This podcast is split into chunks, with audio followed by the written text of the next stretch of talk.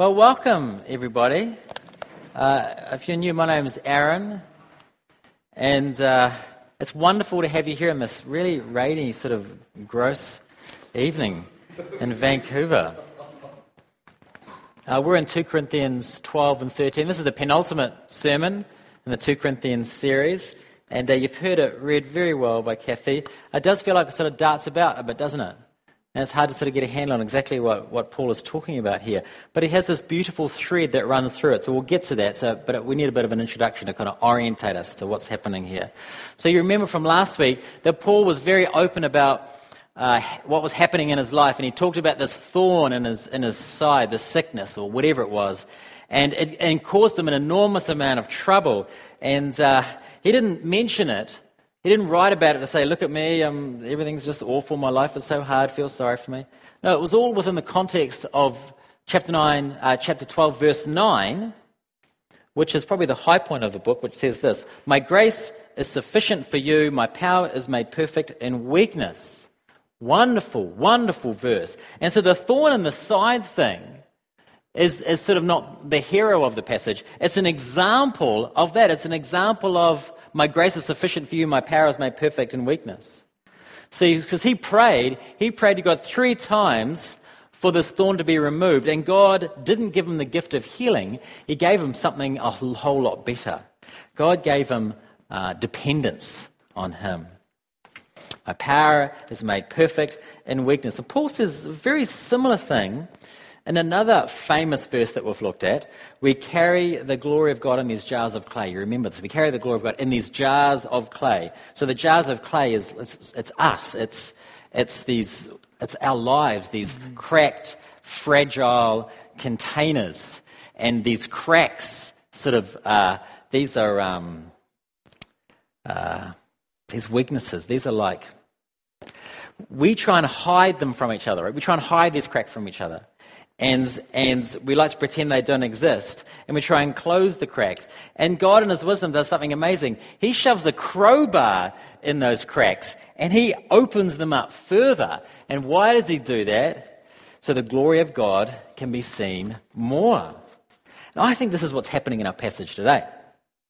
Paul shows us what the power of God in our weakness looks like in relationships with other people. Okay, that's a big sentence, so I'll say it again in a sort of different way. Paul is showing us what it looks like to experience the power of God in the midst of human weakness as it relates to human relationships. And the power of God in our passage looks like three things. It looks like love, it looks like fear, and it looks like truth. And those are the 3 points of the sermon: love, fear, and truth. So let's have a crack at it, shall we? Firstly, love. God's power and our weakness. I'll say the same sentence at the beginning of each section, okay? God's power and our weakness looks like love, in particular, sacrificial love. So he articulates this in verse 15 and 14. He says this: "I will most gladly spend and be spent for your souls. Children are not obliged to save up for their parents, but parents for their children." You remember I talked about a couple of weeks ago that the church wanted Paul to be like a client, and they would be his patron. And that's incredibly unhealthy kind of relationship. And Paul reframes the relationship, and he says, no, it's like a parent to a child. I'm the parent, you're the child. He says, you don't pay me. It's weird, right? No. He says, I pay a cost to serve you. So Paul, as a parent, he spends himself, he exhausts himself for them. If you're a parent, you'll know that there is a great cost to being a parent. I was curious about how large that cost was, so I did a Google. And on average, in North America, it costs $300,000 to raise a child to the age of 18. And I read it in several different places. And if that's true, I'm financially in trouble. I mean, there's a great physical cost. Parents know that. I feel like I've aged like 20 years in the last 5. I joke up here, if I ever make a mistake, I say something stupid, which very rarely happens, but if I do, I will say something like, Don't mind me, I haven't slept through the night in 5 years. Like, I say that as a joke. It's a joke, right? It's not a joke. Like, I honestly haven't slept through the night in 5 years. I don't really have any hobbies anymore. I have quite a long list here, but I won't say them. You want the best for your children, and you make sacrifices to make that happen. And for Paul, there's sacrifices. There was two major ones he kind of talks about here. The first one is not taking money from the church for payments for his ministry. And he had the right to be paid. He talks about that earlier. He can be paid. But he decided that it just wouldn't be beneficial for them spiritually if they gave him money, because they have this really funky idea about money there. So he's self-funded. He gets a bit of money from the poor Macedonian church, but basically there's a big cost for him. Because there's not a whole lot of money lying around for this ministry, he has to live quite rough. When the money doesn't stretch, he has to work with his hands to make up the difference. And in that culture, that was a humiliating thing. And how the power of God is seen in this, it's remarkable. He says, I do this gladly. Do it gladly. I do this gladly for you. There's no sort of, I scratch your back, you scratch my back. There's no reluctance. He's all in for their spiritual benefit, and he joyfully does it. So Paul ministers at great cost to himself. We've talked about one cost. Another cost he talks about is the accusations he has to deal with. Imagine that. Imagine really helping somebody out, and you do it, and you have to sort of pay to help somebody out, and then they accuse you of something awful. That's what happens here. This is what this kind of sort of verse that's a bit hard to get your head around, verse 16 is about. I'll read it to you. But granting that I myself did not burden you, I was crafty, you say, and got the better of you by deceit. Did I take advantage of you through any of those whom I sent you? See, Paul doesn't take money from them, and they're like, oh, he's got a secret plan to get money out of us somehow. And they sort of develop this kind of elaborate idea that he's maybe not taking money from them so that they'll put more money in the collection. He's going to steal the collection for the poor or something. It's weird, sort of paranoid idea. And Paul's response is verse 17 and 18, and he says, did I take advantage of you? Did Titus take advantage of you? Did I not act in the same spirit? Did we not take the same steps? There's a sense that Paul is saying, what? What? Really? You really think this is what's going on? And it must have been awful for him to love these people, him pay the significant cost in doing it, and face these sort of accusations. But it was another cost of doing ministry for him. Now, before I finish this first point, I think we should land this concept in our own life. So, how does this apply to our own lives? Well, let me ask you here: Are you spending yourself sacrificially for people outside your immediate family? Are you spending yourself for people? I mean, there are limits to this kind of stuff, but if you want to experience the power of Christ in your life, you will need to stretch yourself, and that's going to look different for different people. It's going to look like sacrificial giving financially or of time. It might look like radical hospitality. I don't know. But it's costly. I mean, if I could summarize what Paul says, I think what he's saying here is like, I missed out, Corinthian church, I missed out on a ton of stuff for you guys, but that's how the power of God was made perfect in my life. And that's how you saw the power of God in your life. Okay, that's point one. We'll come back to a few of those ideas later, but that's love. Love, fear, truth. Now let's talk about fear. God's power in our weakness looks like fear. Now when I say fear, I don't mean being scared. I mean fear as in concern. He says this twice, verse 20 and 21. He goes, for I fear that perhaps when I came, I may find you not as I wish, that perhaps there will be quarreling or jealousy, anger, hostility, slander, gossip, conceit, disorder.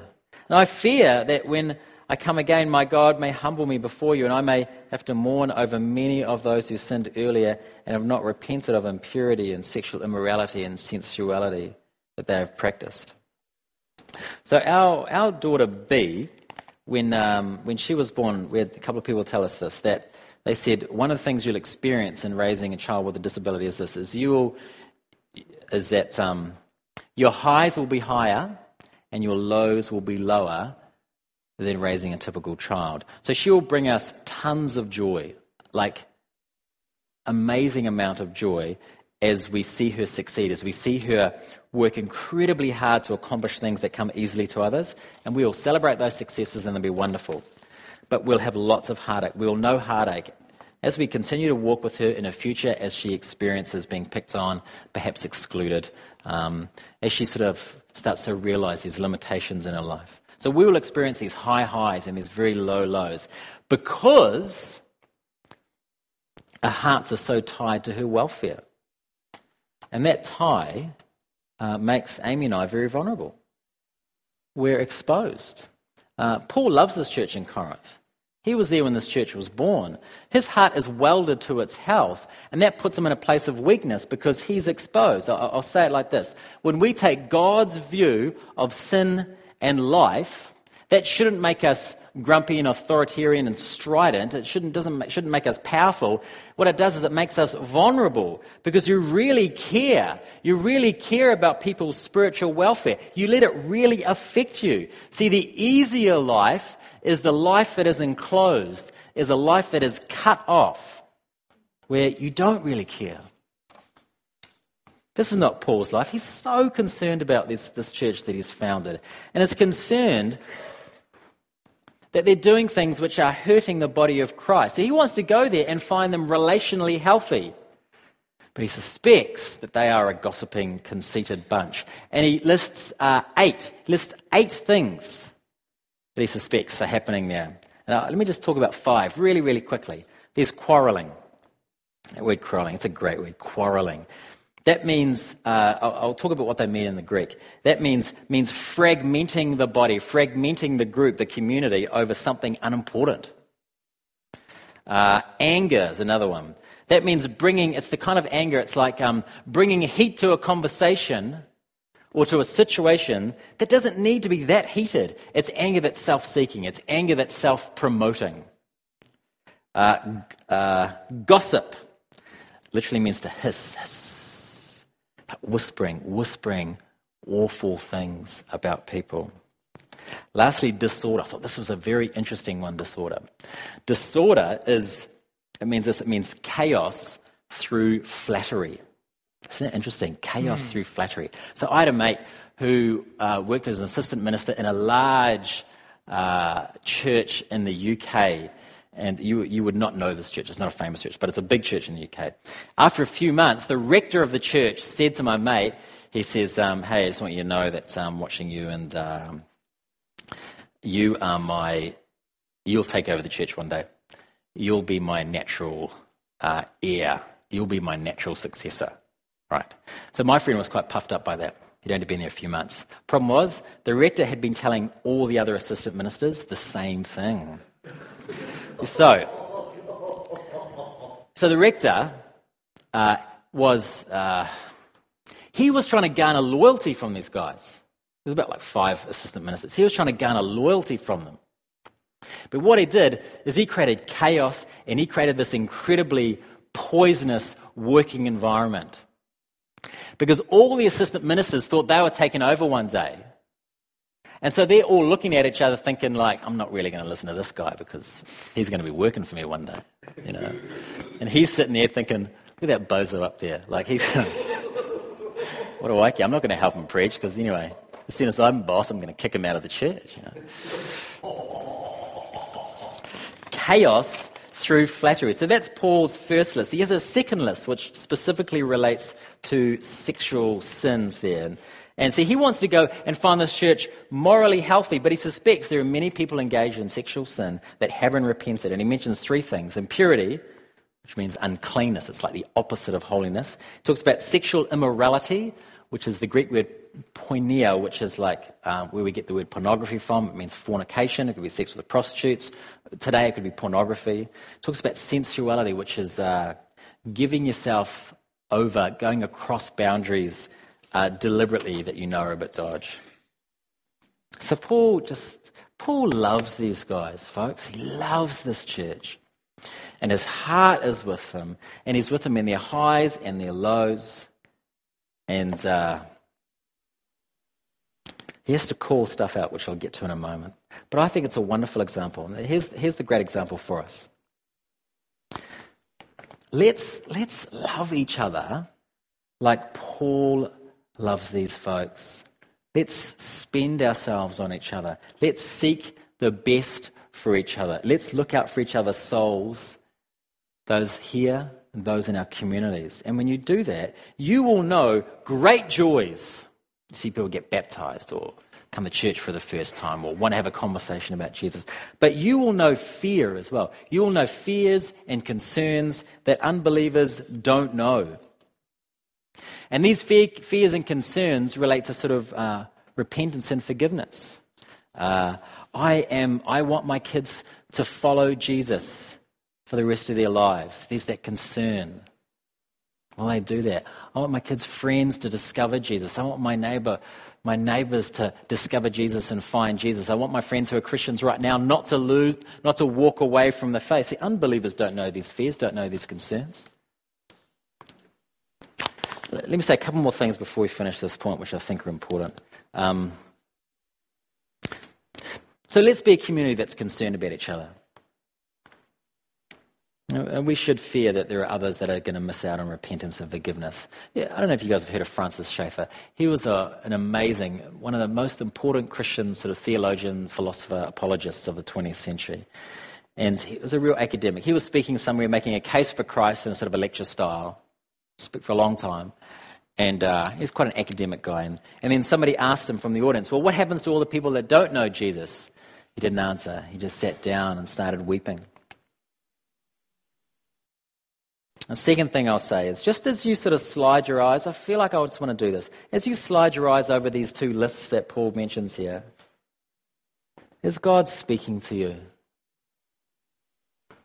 Maybe I'll just read them out for you again. Quarreling, jealousy, anger, hostility, slander, gossip, conceit, disorder, impurity, sexual immorality, sensuality. These are weaknesses, aren't they? The way that we experience the resurrection power of God in these areas is what? It's repentance. And in fact, that's what I've just said there. That's the deepest shape or the archetype of this concept of God's power in our weakness. Because what we're doing is we're agreeing with God. We're saying, I am wrong. Can't be weaker than that. When we repent, we're saying, I cannot save myself. And that's the ultimate place of weakness. And what power looks like in that situation, the Lord's power in this is you're forgiven and you are restored. Isn't that wonderful? So in summary here, Paul is following the way of the cross. Remember our sections are love, fear, truth. Paul is following the way of the cross. He joyfully, sacrificially loves this church, but it's not an unclouded joy, because with great love, there should come great concern. Okay, thirdly, God's power in weakness looks like truth-telling. Here's what I mean. I'll just remind you of a couple of verses here. Just one, actually. Verse 2 of chapter 13. So Paul has just said, hey, I'm going to come and visit you soon. Just a reminder, I'm coming to visit in chapter 13, verse 1. And then in verse 2, he says, I warned those who sinned before and all others, and I warned them while I'm absent, as I did when present on my second visit, that if I come again, not spare them. So Paul's going to come. He's going to discipline members of the church who are unrepentant. He says, I'm going to come, I'm going to tell the truth, and I'm going to act on that truth. Now, I say that's a position of weakness. Why? Because who wants to be that guy? Like, who wants to be the guy that has to do that? That's really, really hard. Today, our culture, too, is I mean, you are going to face such opposition there. Today, our culture is so resistant to truth-telling that we've sort of thrown out the idea of truth altogether. You know, the postmodern thing of like, there's no truth. And if you think there is a single truth, well, you're a fundamentalist. And that's about the worst postmodern insult there is. So Paul is heading into the Corinth. He's going to warn them, he's going to judge them, he's going to discipline them. And there is a cost to doing that. Last week, Sadie came home from school, and the school had a special week, a special anti-bullying kind of week, and it culminated in this day called Pink Day. And 99% of what she was taught was wonderful. It's fantastic stuff, but there's a few things that around the area of sexuality and gender, which Amy and I kind of, we didn't like. We didn't think it was age appropriate.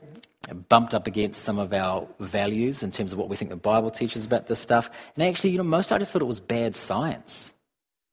So we made an appointment to see the teacher and the principal, and we shared our concerns. And, I mean, they were lovely Vancouverites, so they were polite and they listened. And we walked out of the meeting, and Amy said, you know what's just happened, right? So what's that? And she goes, we were just fools for Jesus, weren't we? And we realised the cost of having that meeting. And the cost is this, and another parent told us this. He said, well, you guys are that family in the school now, aren't you? You know, you're the weird family. Folks, there is a cost to telling truth and acting on it, and you should expect that. In our community, here, and in our relationship outside the community, we need to be prepared to be people that tell the truth. We need to be truth tellers. We need to do that in a loving way, and there's going to be a cost. But we need to be prepared to tell each other the truth as well. We need to be prepared to call each other out on things. And we do that, even though it's incredibly uncomfortable. But the stakes are high, friends, so we do it. Now, let me tie this whole thing together and finish up quickly. So back in 2 Corinthians 12, verse 9, I said this at the start, there's this summary statement. I think it's the high point of the book. It's Paul sort of introduces the whole topic of weakness. And he's praying for the thorn to be removed from his side. And God says to him, my grace is sufficient for you, for my power is made perfect in weakness. Now, as a reminder, this is not some crazy new idea that Paul has come up with. It's not a new theology that he's sort of introducing to them. No, this is the storyline of the cross. As one scholar says, on the cross, Christ wins through losing. He triumphs through defeat. He achieves power through weakness, comes to wealth through giving it all away. So let's, people, friends, let's love sacrificially. And let's be engaged and concerned about one another's spiritual health. And let's be people when needed. Do the thing of speaking truth to one another, even when it's really difficult. And if we do that, we will know the power of Christ, and it will go forward in our lives. Amen.